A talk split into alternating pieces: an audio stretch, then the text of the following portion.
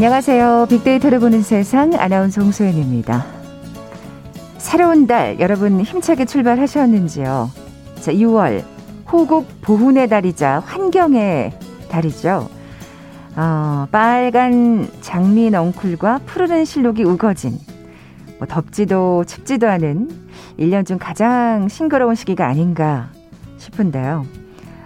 뭐 물론 이 기후 변화와 환경 문제로 예년보다 잦은 비 소식이 있긴 하지만 우리를 위로해 주는 싱그러운 6월의 풍경 우리가 노력한다면 오랫동안 이 소중한 선물을 간직할 수 있겠죠.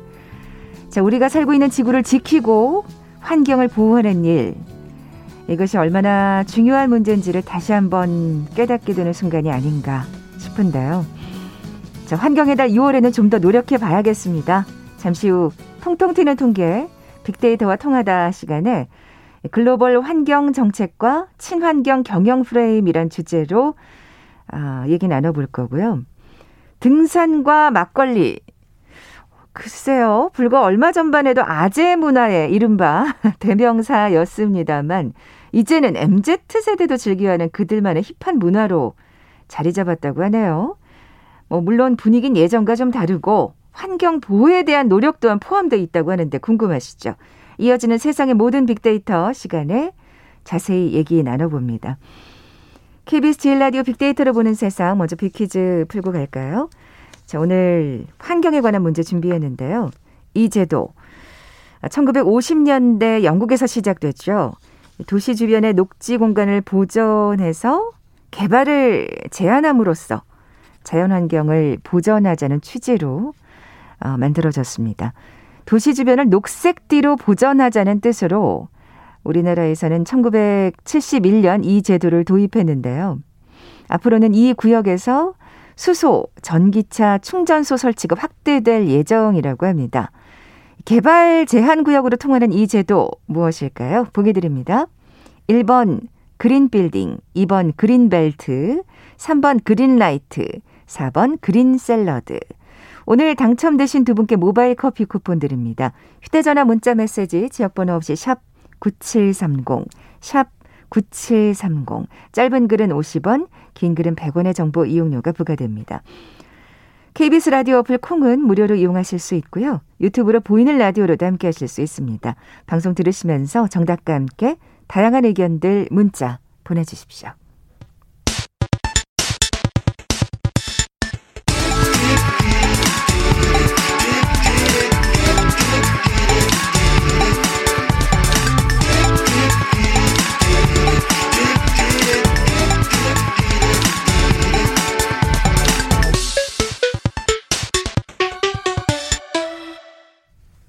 데이터와 차트로 세상을 보는 시간이죠. 통통 튀는 통계, 빅데이터와 통하다.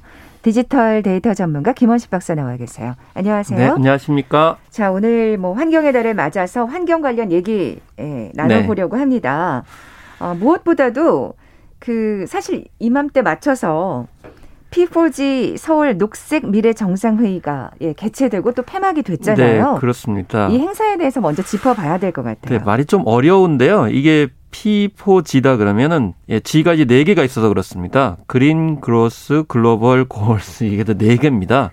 그리고 P는 파트너링 그래서 아, 그러니까 무슨 말씀이냐면은 정부와 민간 또 시민 단체가 같이 연합을 해서 협력을 해서 네. 지속 가능한 어, 환경 어, 그런 관련 어, 정책과 경영 하겠다라는 거죠. 그래서 파트너가 어, 되자라는 그렇습니다. 얘기죠. 그래서 예. 정부가 정책 방향이나 초기 자금을 대면 기업이 투자를 통해서 실제적으로 뭐 상품이나 서비스를 제공하고요. 시민 사회는 여기 아이디어를 제공하는 그런 협력 체계를 마련하자라는 행사가 바로 예. P4G 서울 녹색 미래 정상 회의였습니다. 네. 우리나라가 주최하는 첫 환경 분야 다자 정상 회의였는데 어, 그 얘기를 좀 더 자세히 짚어볼게요.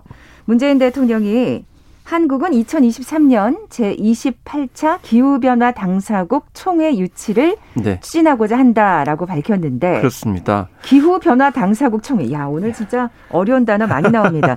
이걸 또 짚어봐야 될것 네. 같아요. 그래서 네. 앞서서 말씀드린 것처럼 파트너십을 굉장히 강조한다고 말씀을 드렸는데 이 제일 중요한 거는 선진국과 개발도상국이 따로 가지 않고 이것도 이제 같이 협력하자는 의미를 가지고 있어요. 그래서 이게 중요하죠. 예, 사실은 굉장히 맞습니다. 또 개발도상국과 선진국이 네. 엇박자를 내잖아요. 이 환경 그렇습니다. 문제에 관해서만큼은. 예. 예. 그래서 문재인 대통령은 앞으로 우리나라가 개발도상국과 선진국을 잇는 가교 역할을 하겠다. 그래서 우리나라가 딱 맞거든요. 아주 선진국도 아니고 그렇다고 개발도상국도 아니기 때문에 나쁘게 말하면 좀 애매한 위치지만 어떻게 보면 굉장히 중요한 네, 위치죠. 다 경험을 하고 있는 네, 그런 네. 상황이기 때문에 솔직하게 네. 말할 필요도 있는 거죠. 아, 네, 네. 그래서 유엔 기후 변화 협약 당사국 총회는 95년부터 매년 1회 개최되고 있는데요. 그래서 세계 각국이 어, 이렇게 협력을 하는 이제 회의인데 무엇보다도 이게 경제 효과도 커요. 음, 197개국 음. 2만여 명이 참석하는 국 예, 기후 환경에 관련된 그 국제회의로서는 굉장히 큰데 국내에서도 인천, 부산, 여수, 고양, 제주가 이게 설, 어, 유치를 하기 위해서 아, 나서고 있어요. 이 1,500억 원대 이상의 경제 유발 효과, 고용 창출 효과가 있기 때문이라는 점도 말씀을 드리겠습니다. 네, 좋은 네. 일 하면서 고용 창출하면 좋죠. 그러니까요. 사실 네. 그 2023년에 유치가 돼서 네. 과연 우리가 제대로 된 가교 역할을 할 수 있을지도 지켜보겠습니다. 네, 그렇습니다. 근데 환경 시민 단체에서는 공허한 이벤트다 뭐 이런 네. 비판이 네. 제기된다면서요. 근데 실질적이고 과감한 기후 정책이 없다는 점들을 이제 지적을 하고 있는데 아, 항상 예. 이게 또 환경 시민 단체에서는 아쉽죠. 또 예. 원래 이제 시민 단체는 계속 또 순서를 해야 될 위치라고 이제 볼 수가 있겠고요. 아, 특히나 이번에는 이제 해외 석탄 발전 투자에 대해서 비판을 좀 했습니다. 그래서 음. 예, 정부가 신규 해외 석탄 투자를 중단하겠다고 선언했지만 국내 7개 신규 화력 발전소와 베트남, 인도네시아에 대한 투자 철회 계획을 하지 않고 있다라고 하면서 이런 부분에 대해서 지적을 하면서 공원 이벤트 아니냐 이렇게 음. 이야기를 하고 있는 점 이제 전해드립니다. 아, 이게 이 개발과 환경이 항상 네. 이렇게 충돌을 하는 이런 상황에서 환경 시민단체는 좀더 네. 공격적으로 얘기할 수밖에 없는 부분이 있긴 한것 그렇죠. 같아요. 우리가 이제 선거를 네. 하는 이유도 계속 선거를 통해서 이런 문제에 대해서 좀 적극적인 그런 분들을 이제 선출하는 거기 때문에 계속 이제 앞으로 그렇게 나아가야 되겠죠. 음, 네. 네. 근데 진짜 한 개로 손꼽힐 수밖에 없는 게 이게 뭐가 강제적인 이행 수단이 있다거나 이런 게 아니잖아요. 네, 그렇기 어. 때문에 우리가 이제 기업에 대해서 일방적으로 이렇게 주장을 할 수가 없고 시행을 할 수가 없는 유도를 하는 측면들이 많이 있어야 되는 거죠. 예, 음, 네, 그래서 뭐 정부 쪽에서도 뭐 신규 석탄 어, 화력 발전소 건설 허가를 정면 중단하고 이 노후 석탄 화력 발전소 등을 조, 예, 폐지하겠다 이렇게 밝히고는 있고요. 또 추가 상향해가지고 예, 감축 양도 온실가스 같은 경우는 늘리겠다 이렇게 밝히고 있기 때문에 계속 전향적으로 앞으로 나아가야 되겠죠. 네, 네. 네. 이게 지금 우리 정부의 계획이란 말씀이시죠? 네, 그렇습니다. 어, 그렇군요. 네. 어, 또 그렇다면 좀 기업들이 주의할 점도 좀 짚어볼까요? 일단은 네. 첫 번째는 지금 현재 이 미국, 유럽 연합 등에서 양자 및 복수 간 무역협정 내에서 환경협정 이행을 의무화하는 조항을 강화하고 있어요. 이건 뭐냐면 무역 간에 있어서 기업들이 만약에 이 온실가스라든지 탄소에 관련돼 가지고 여러 가지 조치를 안 할 경우에는 상품과 서비스에 대해서 불이익을 받을 수 있다라는 것을 이민을 하거든요. 그래서 아, 뭐 WTO나 EU 등에서 이렇게 의무화라든지 라든지 또 예외 조항을 통해서 폭넓게 무역 제한 조치 허용 범위를 넓히는 방향으로 가고 있기 때문에 정부가 우리 산업의 경쟁력을 고려하고 그런 차원에서 이런 이제 다자간 무역과 환경 규범 논의에서 우리 입장을 제대로 반영하는 노력이 필요하고요. 그러니까 현실적인 이야기들 정부는 최대한 이야기를 하면서 네네. 기업들은 기업의 활동과 이게 불이익이 될 수 있는 그런 제품과 서비스에서는 온실가스 배출 문제 등을 전향적으로 개선하는 노력들이 필요하다라는 점에서 이제 기업들도 이제는 그냥 단순히 해야 된다는 의무론적이 아니고 생존의 어떤 문제 관점에서 음, 음, 음. 제품과 서비스와 관련돼서 이런 부분들에 있어서 좀 반영하는 노력들이 필요해 보입니다. 네. 무역 분쟁으로까지 이어질 네. 수 있다는 점은 기업들이 꼭 기억을 하셔야 될 것 같은데 게다가 또 내년부터 자산이 일정 규모 이상인 기업은 기업 환경 정보를 공개해야 된다고요. 네, 그래서 네. 정부 쪽에서도 지금 현재 이 환경기술 및 환경산업지원법 개정안을 이미 4월 달에 공포를 했고요. 네. 이제 6개월 뒤에 시행할 예정입니다. 어, 그래서 말씀하신 대로 지금 현재는 주요 행정기관이나 온실가스 배출권 할당 대상 업체 등 한 1,600여 곳만 에너지 사용 등 20여 개 항목만 공개를 하는 그런 상황이에요. 근데 좀 더 풀어서 설명드리면은 기존에는 이 온실가스 배출권 할당 대상 업체 등 환경 영향이 큰 기업 단체만 공개하도록 한 거예요. 근데 아, 이제 앞으로는 그렇지 않다는 거군요. 예, 자산 총액이 어느 정도 일정 규모 이상인 기업까지 확대를 하는 거죠. 그러니까 우리가 음. 처음에는 이제 온실가스 배출권에 관련된 산업만 이렇게 하는 게 아니 했었는데 네네. 이제 어느 정도 규모만 되면은 이게 온실가스나 또 이제 그런 환경 오염 물질을 배출할 가능성이 높고 또 그렇죠. 영향력을 생각을 했을 때 네네.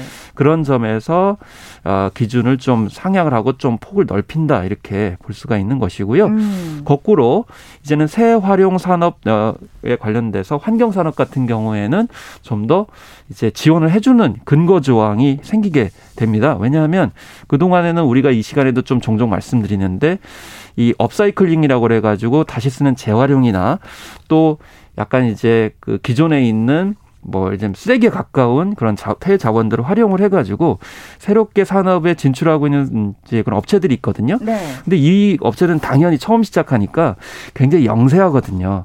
돈이 그, 많이 들죠. 그리고 돈이 처음에는. 또 많이 들고 예, 예. 또 판로 개척도 굉장히 힘들고요. 이걸 이제 그 산업 정책에서는 유치 산업 이제 지원 정책이라고 하는데 유치라는 건 아직 걸음마 단계라는 뜻하는 거거든요. 음. 근데 관련법이 없어요 지금. 그래서 이번에 이제 환경 기술 및 환경 산업 지원법에 따라서 이런 새 활용 산업에 대한 지원책도 이제 마련할 수 있기 때문에 기존에 있는 기업들은 이제 상품과 서비스에서 탄소라든지 이런 온실가스 배출을 최대한 줄이고 또 새 활용 산업에서는 새롭게 시도할 수 있도록 음. 지원 정책에 가는 이런 두 가지 어떤 길로 어 이제 정부 쪽에서는 주력을 할 수 있다는 네, 점이 네. 이제 부각이 되고 있습니다. 이게 제대로 실행만 된다 그러면 또 환경 시민단체에서도 네. 뭐더 이상 비판만 하는 게 아니라 환영할 일이라는 생각이 네. 듭니다. 그리고 한국형 녹색 분류 체계에 대해서도 좀 주목을 해야 되는데요. 아, 이게 환경 부가 또 내놓은 정책이죠. 예, 그래서 우리나라 실정에 맞는 녹색 분류 체계를 올해 이제 상반기 중에 이제 마련할 계획이다라는 겁니다. 앞서서 유럽 연합 등의 해외 사례는 있지만 우리만의 방식들은 없거든요. 그러면 이 녹색 분류 체계가 뭐냐면요. 이게 이 사실은 어 기업에서 제 생산하는 제품과 서비스들이 이게 저탄소에 가까운 그러니까 탄소를 적게 내면서 에, 이게 만들어낸 그런 상품과 서비스를 제공하는 기업인지 그걸 판별하는 것이 필요하거든요. 그래서 이건 투자자들 입장에서 봤을 때 아 이거는 이 기업은 정말 녹색 아, 투자 대상 기업인지 아닌지 이거를 판별할 수 있는 기준이 필요하거든요. 그 기준에 해당되는 것이 바로 녹색 분류 체계입니다.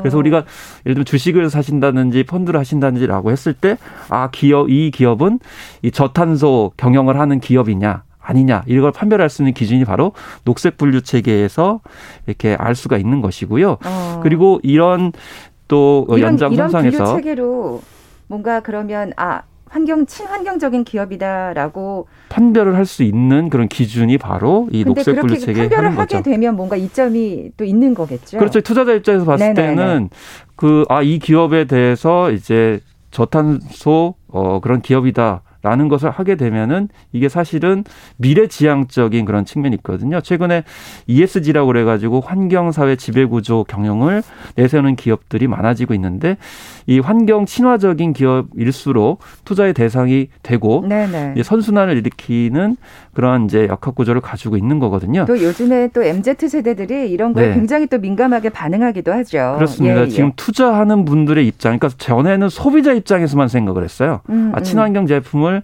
소비자들이 얼마나 예, 소비할 수 있는가 이렇게 했지만 지금 투자자 관점에서 아, 아, 아예 처음부터 이런 친환경적인 기업을 투자 유도를 하게 되면 아까 말씀드린 이 WTO라든지 EU에서의 그런 어떤 협정에서도 무역 협정에서 유리하게 우리 제품들을 이제 수출할 수 있는 측면들이 있고요. 음. 또 여기 그린 워싱이라는 단어가 나오거든요.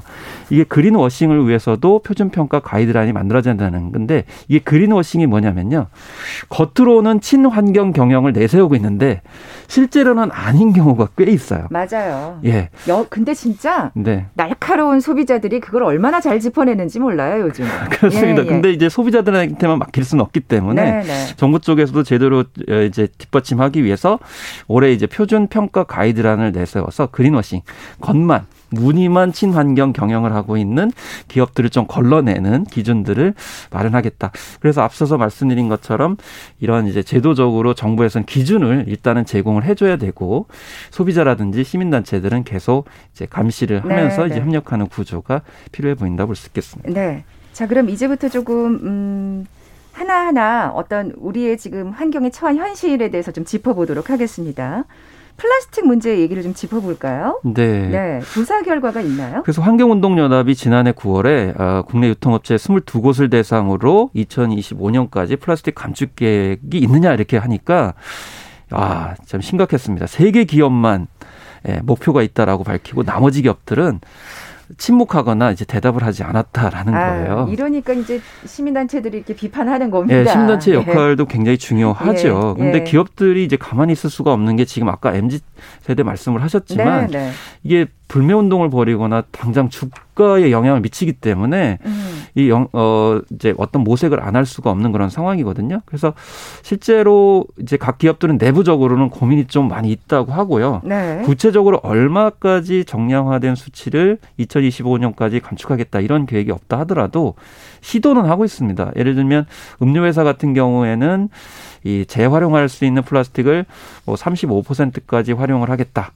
그리고 또 플라스틱 완충제 같은 경우도 문제가 많이 되거든요. 음. 예, 그래서 이 대용량 제품의 이제 플라스틱 완충제 같은 경우에도 종이 소재로 대체하겠다. 이렇게 해서 한 연간 맞아요. 350톤 규모의 플라스틱을 줄이도록 하겠다. 아, 이거 택배 플라스틱 네. 완충제 정말 많이 들어가잖아요. 정말 많이 들어가고 예. 실제로 받으신 분들 같은 경우에도 이걸 어떻게 해야 되냐라고 음, 음. 할 정도도 고민이 있기 때문에 그래서 zero waste 운동 같은 경우도 이제 중요한 게 처음부터 아예 그런 완충제 같은 플라스틱 완충제 같은 것을 안 쓰게 되면 소비자들도 굉장히 좋은 거거든요. 사실은 기업 저쪽에서 그걸 무분별하게 쓰면은 결국 소비자들한테 전가하는 거기 때문에 그렇죠. 그런 점에서 아예 처음부터 쓰지 않는 것이 굉장히 중요하다라고 음. 볼 수가 있겠고 또 음료 제품 같은 경우는 이게 음료 제품에 라벨을 붙이는 경우가 있는데 이것도 참 굉장히 힘든 경우가 많아요. 이걸 사실은 재활용할 때 딱 분리해 가지고 일일이 다 해야 되거든요. 요즘 그렇게들 다 하시는데 그래서 네. 아예 라벨이 없이 나오는 경우가 꽤 이제 있더라고요. 그렇습니다. 그래서 예, 예. 처음부터 예. 음료 제품에 라벨을 하지 않는 딱지를 붙이지 않는 그런 것이 일단 제일 필요하겠고 이것만 아니어도 정말 그러니까요. 예, 뭐2% 이상 감축되고 심지어 2,000톤 이상의 플라스틱을 뭐 한 기업 같은 경우 줄일 수 있다라고 하는 실제 예측치까지도 이야기를 아, 하고 있는 티끌모아 태산이네요, 네, 진짜. 그래서 2천 톤까지. 예, 예. 그러니까 한 기업이 이 정도라고 예, 하면 그러니까요. 다른 기업까지 합치면은 굉장히 크다라고 볼 수가 있겠고 어쨌든 이 제품 포장재 관련돼서 친환경적으로 음, 음. 꾸미는 어떤 노력들 여기에 대한 연구들 이런 것들을 하는데 이 많은 기업들이 사실은 이게 구체적인 목표치를 얘기를 하지 않고 있어요. 특히나 뭐 대형 유통업체라든지. 아 근데 이런 건좀 네. 아쉽네요. 그죠? 목표치를 얘기해 주면 참 좋을 텐데 하지만 그래도 또 지금 말씀하신 대로 어디서 어떻게 줄이겠다라는 네. 계획은 세워져 있는 것 같아서 그나마 네. 다행입니다. 네. 사실 네. 이거를 네. 좀 약간 활용할 필요도 있어요. 경쟁 기업 간의 어떤 그 경쟁 심리들 자극하는 것도 참 필요하지 않나 이렇게 생각이 들 정도로 대기업들이 우선 일단 음, 예, 음. 나서는 것들 그래서 우리 사회에서는 대기업들이 나서게 되면 또뭐 자회사라든지 아니면 외주사들도 같이 나설 수 있기 때문에 그래서 이제 대기업들의 역할들이 여전히 필요하다라고 네. 볼 수가 있겠습니다. 이럴 때 또 무엇보다도 또 소비자들의 역할이 중요할 것 같습니다. 네, 맞습니다. 예. 친환경 기업이 누구 어떤 기업들인지 네. 좀 이렇게 눈에 불을 켜고 좀 찾아봐야 될 것 같아요. 뭐 선한 기업은 또 응원도 해주시고요. 그럼요, 네. 그럼요. 어 플라스틱 얘기를 좀 해봤는데 이번에는 이제 또 떠오르는 네. 이걸 신흥 강자라고 해야 될까요? 아 이건 진짜 좋지 않은 표현인데 정말. 네. 비트코인이 또 환경 파괴 이게 주범이 돼가는 거 아닌가 모르겠어요. 사실 이제 비트코인뿐만이 네. 아니고 가상화폐, 이제 암호화폐 네, 같은 네. 경우에는 뭐 새롭게 디지털 어떤 기술을 활용해서 어 디지털 하면은 친환경적인 거 아니야? 뭐 이렇게 생각할 수 있거든요. 그런데 이 암호화폐 같은 경우는 채굴 시에 환경 오염이 엄청나게 이루어진다라는 그렇다면서요. 지적들이 많이 나왔죠. 예, 예. 이게 비트코인 자체가 사실은 손에 잡히지 않는 건데 어떻게 환경 오염이 되느냐라고 음. 할수 있지만 사실 많은 양의 에너지를 소모하면서 채굴을 이제 하게 되는 그런 상황이기 때문에 일론 머스크 어, 같은 경우에도 예, 지적을 했죠. 그래서 너무 많이 이 화석 연료가 사용되는 이 전기를 소모를 한다. 그래서 자신의 회사는 이 특정 암호화폐를 통해 가지고 차를 구매하는 것을 잠정 중단하겠다까지도 이렇게 얘기를 하면서 이게 사실 이 가상화폐가 폭락하는 그랬죠. 그런 일도 났고요. 네네. 또 환경단체 같은 경우 그린피스 같은 경우에도 원래 암호화폐를 통해서 기부금 수령을 많이 했었어요. 왜냐하면 이것도 어, 친환경적인 어떤 측면이 있어서 보이고 또 암호화폐 자체가 블록체인 기술에 바탕을 했기 때문에 굉장히 또 기부에서는 굉장히 중요할 수 있거든요. 왜냐하면 누가 이제 기부를 하는지를 밝히지 않고 기부를 하시는 분들이 있기 때문에 그런 점에서 암호화폐가 이제 활용이 되기도 했었는데 그린피스 같은 경우에도 가상화폐를 통해서 기부를 받는 것을 하지 않겠다. 음, 음. 어, 왜냐하면 아까 말씀드린 것처럼 화석 연료를 통한 이제 전기를 많이 소모하기 때문에 결국 환경에 해가 된다라고 해서 받지 않겠다 이렇게 할 정도로 이 암호화폐, 가상화폐 같은 경우에도 환경 파괴 주범으로 이제 불리고 어, 있습니다. 아니 근데 그렇다면 비트코인이 이게 뭔가 개선이 될 여지는 없는 걸까요? 네, 일단은 네. 중요한 거는 이제 화석 연료를 방지하기 위해서는 예, 새로운 기술이 필요하다 이렇게 이제 얘기를 하고 있는 거거든요. 아직까지는 예. 진짜 그게 요원하다는 말씀. 그래서 이제 우리가 화석 연료를 통해서 발전하는 그런 이제 예를 들면 이제 화력 발전소가 아니라 태양광 에너지라든지 풍력 아. 에너지를 이제 이용을 해서 채굴 하는 그런 기술들을 활용을 해야 된다. 그래서 태양광 에너지 활용도를 40%에서 90%까지 증가시킬 수 있다라는 네. 이제 대안도 제시를 하고 있는 거거든요. 아니 근데 사실 이런 또 대책이 또 네. 마련되도록 우리가 또 끊임없이 또 압력을 넣어야 예. 이게 또 바뀌지 않을까 하는 생각도 들고요. 그렇습니다. 그래서 예. 일부 기업들 같은 경우에는 이렇게 강조를 하는 거죠. 아, 우리 암호화폐는 어, 화석 뭐 이제 그런 화력 발전소에서 이제 전기를 끌어다가 채굴한 게 아니고 태양광이라든지 또 화력 어 이제 풍 어, 풍력 발전을 통해 가지고 생산된 전기를 가지고 채굴했다. 이런 거를 이제 앞에 내세우는 형태로 음. 가야 되겠죠. 그래서 이 비트코인도 결국 뭐 디지털 활용을 한 깨끗한 그런 이제 암호화폐라는 그런 음. 생각을 하긴 하지만 사실은 앞으로 이 더욱더 재생에너지를 활용한 측면들을 강조해야만이 아마 그러니까요. 살아남을 수 있지 않을까. 네, 그리고 네. 앞으로도 가야 할 길이 예. 멀다는 생각이 듭니다. 그렇습니다. 예. 통통 튀는 통계 빅데이터와 통하다. 디지털 데이터 전문가 김원식 박사와 함께했습니다. 고맙습니다. 예, 감사합니다. 잠시 정보센터 드라인 뉴스 듣고 돌아올게요. 오늘 0시 시작된 코로나19 얀센 백신 100만 명분에 대한 사전 예약에 신청자들이 대거 몰리면서 초기에 접속이 지연될 정도로 치열한 예약 경쟁이 벌어지고 있습니다. 대구시에서 정부와 별개로 화이자의 코로나19 백신 도입을 추진한다는 소식에 한국 화이자 제약이 오늘 승인한 바 없다는 공식 입장을 냈습니다.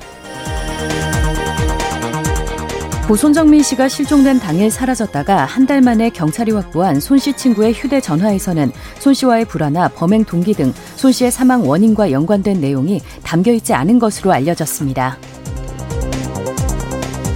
국방부는 코로나19 예방 차원에서 격리한 장병들에게 부실한 급식을 제공하면서 드러난 열악한 장병 생활 여건 개선을 위해 협의체를 출범시킬 계획으로 여기엔 현역 조리병도 참여합니다.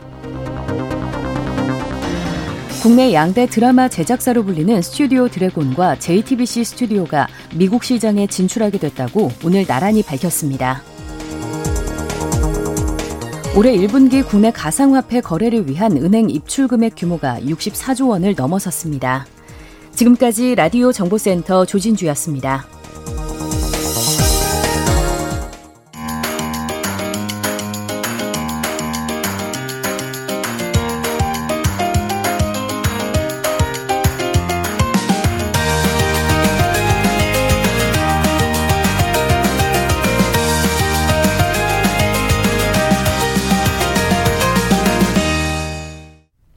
궁금했던 모든 화제와 이슈를 빅데이터로 분석해보는 시간이죠. 세상의 모든 빅데이터. 마이테이스트 민지영 대표 나와 계세요. 안녕하세요. 네, 안녕하세요. 네, 민 대표님 빅퀴즈 다시 한번 내주세요. 네, 6월 환경의 달을 맞이해서 환경에 관한 문제를 준비했습니다.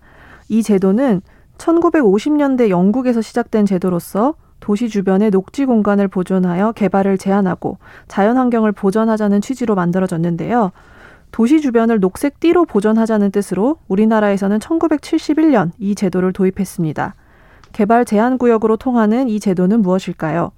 1번 green 빌딩, 2번 그린벨트, 3번 green light, 4번 green 샐러드. 네, 오늘 당첨되신 두 분께 모바일 커피 쿠폰 드립니다. 휴대 전화 문자 메시지 지역 번호 없이 샵 9730, 샵 9730. 짧은 글은 50원, 긴 글은 100원의 정보 이용료가 부과됩니다.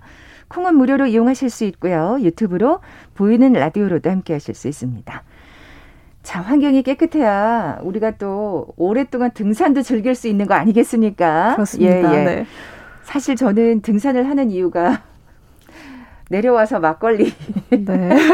저 굉장히 공감 가는데요. 막걸리에 파전 먹으려고 네. 가는, 예, 전 그런 부류 중에 한 사람인데, 이게 요즘은 MZ 세대가 또 사실 그 막걸리에 파전하면은 조금 저 같은 나이 좀 있는 사람들의 그 딱 풍경이 그려지는데 안 네. 그렇다면서요? 네, 네, 맞습니다. 한국인이 또 좋아하는 취미 조사에서 항상 1위인 취미 등산이 있는데요. 네. 여기에 파전과 막걸리 또 빼놓을 수 없는 조합인 것 같아요. 근데 특히 고연령층에서 인기가 많았는데 이제는 뭐 4, 50대 이상이 즐기는 취미다라고 우리가 여긴다면 약간 오산일 것 같습니다. 그렇군요. 네, 2019년부터는 이제 2030 세대한테도 등산이 굉장히 음. 핫한 취미로 각광을 받고 있었고요. 특히 2020년 그 2030 세대의 등산용품 판매량이 전년 대비해서 24%나 성장을 했는데 이는 4050 세대의 두 배가 넘고요. 특히 여성 등산 의류는 103%나 판매량이 늘어났다고 하더라고요. 야, 그러니까 그왜 그 어르신들 왜 평상복 그 등산 평상 등산복 있잖아요. 이제 더 이상 그런 패션이 아니라는 말씀이시네요. 네, 그렇죠. 우리가 어. 생각하던 그 알록달록한 등산복과는 또 다른 네, 패션으로 네, 네. 자리 잡고 있는 것 같고요. 네. 또 작년 9월만 해도 그 등산 스타그램이라고 하는 해시태그 건수가 48만 건이었는데 올해 5월은 80만 건을 넘어서면서 확실히 MZ 세대가 아. 운동 트렌드로 등산을 생각하고 있다라는 생각이 들고요. 이제는 그들이 예쁘고 멋진 outdoor look을 차려입고 또 등산 스타그램과 같은 해시태그로 건강한 라이프 스타일을 인증하고 있는 음. 새로운 문화가 시작되는 것 같습니다. 네, 또 사진 찍어야죠. 아, 예, 이건 뭐 MZ 세대에 빠질 수 없는 또 일과 중에 하나니까요. 음, 네. 자, 그렇다면 이 MZ 세대의 등산은 어떨까 좀 궁금한데요. 예. 네, 사실 4, 50대는 등산을 하는 가장 큰 이유가 체력과 건강 관리라고 하거든요. 뭐 일상의 활력소가 된다든지 뭐 자연을 온전히 느낄 수 있다라는 인식도 강하긴 한데 굉장히 높은 산을 정복하고 도전하는 것에 좀 의의를 두고 있다면 MZ 세대는 등산을 새로운 경험, 차별화된 경험으로 생각을 하고 있더라고요. 아. 네, 사실은 아직은 등산 인구가 4, 50대만큼 많지 않기 때문에 내가 지금 누구보다 먼저 이 경험을 하고 인증하는 것을 굉장히 중요하게 생각을 하고 있고요. 네네. 네. 또 아직 남이 하지 않은 취미, 남이 시작하지 않은 취미는 힙한 취미다라는 생각이랑 같이 등산을 그 운동이나 도전보다는 놀이로 좀 인식을 하고 있어서 음. 또 즐기는 것을 더 중요하게 생각을 하고 있었습니다. 그러니까 뭔가 이렇게 너무 무리해서 높은 산을 정복하거나 도전 뭐 이런 거는 조금 거리가 음. 있네요. 예, 네, 예. 맞습니다. 사실은 그 서울만 해도 우리가 대중교통으로 쉽게 갈 수 있는 산이 많잖아요. 그럼요, 그럼요. 그래서 예. MZ 세대들은 그 난이도별로 산과 코스에 대해서 잘 정리를 해두고 그 대단한 준비가 필요한 산행이 아니라 가볍게 갈 수 있는 산부터 도장 깨기를 해가면서 아. 인증하는 걸 즐기고 있더라고요. 약간 뭐 이렇게 둘레길 걷는 것처럼 이런 네, 하나 하나씩 정복해가는 어, 그런 느낌이군요. 또 환경 보호에 대한 노력이 포함돼 있다 그래서 굉장히 또 궁금해요. 네. 예. 뭐 사실 패션은 가볍게 등산을 하는 것, 가벼운 운동에 걸맞는 패션을 이제 뭐 차려입고 가는데요. 옷은 가볍지만 다른 물건들을 좀 챙겨간다고 하더라고요. 어. 네, 저는 사실 이걸 보고 환경의 달만이 아니라 또 MZ 세대는 항상 평소에도 환경을 생각하는 것 같다라는 깨달음을 좀 느꼈는데 아, 워낙 진짜 그 문제에 대해서 참 민감하잖아요. 네, 예, 예. 바로 줍깅이라는 트렌드입니다. 그, 줍깅. 네, 줍깅은 줍다와 조깅의 합성어인데요. 아. 2016년 스웨덴에서 시작한 플로깅에서 연결된 트렌드라고 보시면 돼요. 플로깅이라는 것은 이삭을 줍다라는 뜻의 스웨덴어와 조깅을 합친 단어로 조깅을 하면서 눈에 띄는 쓰레기를 함께 줍는 운동을 의미하는데요. 요즘 MZ 세대들이 이 줍깅을 위해서 본인이 방문하는 산 지역의 종량제 봉투와 도구들을 구매를 한 다음에 이야. 산행을 하면서 보이는 쓰레기를 담아서 내려온다고 하거든요. 멋지다. 네, 이렇게 예. 조금 뭐 불편한 등산을 한다라고들 얘기를 하는데 본인들한테 또 새로운 경험을 저는 더 특별하게 만들고 있다. 그러니까요. 네, 이런 MZ 세대의 환경을 위한 노력이 좀 멋있다라는 생각이 들었습니다. 네, 진짜 이런 거는 MZ 세대뿐만이 아니라 우리 저기 중장년 원래 등산을 즐기시던 분들도 네. 함께 해야 될 네. 어, 어떤 일이 아닌가 하는 생각이 듭니다. 네. 또 이제 아까 막걸리 얘기를 또 안 할 수가 없는데. 그렇죠. 이 막걸리에 대한 MZ 인식도 많이 바뀌었다고 하네요. 네. 예. 뭐 등산 후에 뭐 하산 후에 꼭 막걸리를 먹는 것은 아니긴 합니다만 네. MZ 세대도 막걸리를 굉장히 좋아하는 주류 중에 하나다라고 이제 인식을 하고 즐겨 찾는다고 하더라고요. 왜 우리 그 그런 얘기 했었잖아요. 우리 전통주에 대한 관심이 늘고 있다고. 근데 사실 네. 막걸리가 우리 전통주니까요. 그죠? 그렇습니다. 예. 네, 특히 그 인별그램에 올릴 만한 이런 그 아이템들을 굉장히 좋아하는데 네. 이들이 이제 막걸리를 언급하는 그 수가 126만 건이나 되거든요. 와. 그러면서 연관 키워드가 특이한 게 힙하다, 트렌디하다, 특이하다 이렇게 다른 주류들하고는 패턴이 정말 달랐어요. 그러니까 이것도 어떻게 보면 레트로라는 생각도 듭니다. 네. 접해보지 않은 거니까 그들한테는 새로운 거죠. 우리한테는 그렇죠. 향수를 불러 일으키는 거라도. 예. 네, 뭐 소주나 맥주는 그냥 뭐 맛이나 안주 그리고 내가 술을 마시는 상황에 대한 이야기들만 있었다면 막걸리는 그 자체로 굉장히 힙한 술이 되었다라는 것이 좀 신기하더라고요. 왜 이렇게 어, 막걸리에 열광하는 걸까요? 네, 아무래도 네. 뭐 기업의 노력이 같이 들어가 있긴 합니다만 이제 특히 그 막걸리 제품들이 굉장히 다양하잖아요. 전통주가 다양하듯이. 그렇죠. 그렇죠. 네, 근데 이들이 쉽게 접할 수 있도록 휴대할 수 있도록 뭐 캔 막걸리를 출시하거나 아니면 샴페인과 같은 막걸리, 여성분들을 겨냥한 스파클링 막걸리를 출시하고 패키지는 전통주와 다르게 인증하고 싶을 만큼 또 예쁘게 만드는 것 이런 노력 때문에 그 기존에 먹던 주류와는 다른 맛에 인증하고 싶은 예쁜 패키지 이런 것들로 이제 그 인기를 끌고 아, 있더라고요. 요즘 또 기업들이 발빠르게 또 MZ 세대 취향을 또 따라가고 있군요. 네, 네. 맞습니다. 그렇군요. 사실 이렇게 뭐 2019년부터 이 MZ 세대들의 등산 어떤 열풍이 시작됐다고 말씀하셨습니다만 이 코로나 때문에 더 가속화된 느낌이 없잖아 있어요. 네. 그나마 그때 야외 활동을 할 수 있는 어, 어떤 기회니까. 네, 맞습니다. 근데 막걸리도 코로나 덕분이라는 얘기는 뭐예요? 네, 네, 사실 그 우리가 온라인 쇼핑을 굉장히 일상화했는데 일상화됐는데 주류는 사실 좀 사각지대에 있잖아요. 음, 사실 그렇죠. 주류는 어 밖을 내가 못 나가더라도 밖에 나가야지만 살 수 있는 품목이거든요. 그런데 그 전통주의 경우는 전통 산업 보호 차원에서 예외적으로 온라인 쇼핑이 가능하다고 합니다. 아, 맞아요. 네, 네, 그래서 막걸리 소매 시장이 2020년에는 5천억 규모로 커졌는데 이 구매자의 60%가 20, 30대일 뿐만 아니라 평균 구매 나이가 32.5세로 낮아졌다고 하거든요. 아. 그래서 코로나와 함께 이 전통주 또 막걸리의 성장을 또 MZ 세대가 이끌었다라고 보고 있습니다. 나 정말 뭐 여러 가지로 이제 레트로 지금 열풍에 걸맞는 어떤 요인들이 또 작용을 했던 것 같아요. 네. 또 MZ 세대가 사랑하는 막걸리 어떤 게 있을까요? 네. 네. 뭐 하나는 이제 콜라보 그 브랜드와의 콜라보인데요. 한 밀가루 회사의 밀맥주가 굉장히 인기를 끌었거든요. 맞아요. 네. 밀가루 회사와 양조장의 콜라보로 4월 말에는 300만 개가 완판됐다고 하는데요. 이 회사에서 또 막걸리와 콜라보를 했다고 해요. 아. 그래서 이제 편의점 투어를 하는 MZ 세대가 늘고 있는데 이렇게 뭐 구두약 상표 막걸리, 트로트 가수의 곡명과 콜라보한 막걸리 이런 다양한 제품이 출시가 되면서 전혀 어울릴 것 같지 않은 옛 브랜드와의 콜라보를 또 새로운 경험으로 생각하고 열광을 하고요. 네. 또 막걸리를 이제 트렌디한 바에서 마시는 경험들 이런 것들을 하면서 네, MZ 세대는 굉장히 즐거움을 느끼고 있었습니다. 네, 등산과 막걸리까지 또 이제 이게 레트로 열풍이 불고 있군요. 예. 네. 자, 지금까지 세상의 모든 빅데이터 마이테이스트 민지영 대표와 함께했습니다. 고맙습니다. 네, 감사합니다. 자, 오늘 빅퀴즈 정답은 2번 그린벨트였죠. 모바일 커피 쿠폰 받으실 두 분입니다. 아, 0787님. 어, 복숭아 과수원 농사를 짓고 있는데 제초제를 쓰면 편하긴 한데 환경 보호 차원에서 힘들어도 예초기로 풀을 깎고 계시다고 대단하십니다. 예. 환경에 지금 앞장서고 계시네요. 그리고 0589님, 맞는 벨트 찾았어요. 환경 보호를 위한 딱 맞는 벨트, 그린 벨트, 자연을 사랑합시다 하시면서 정답 보내주셨습니다. 두 분께 선물 보내드리면서 물러갑니다. 빅데이터로 보는 세상 내일 뵙죠. 고맙습니다.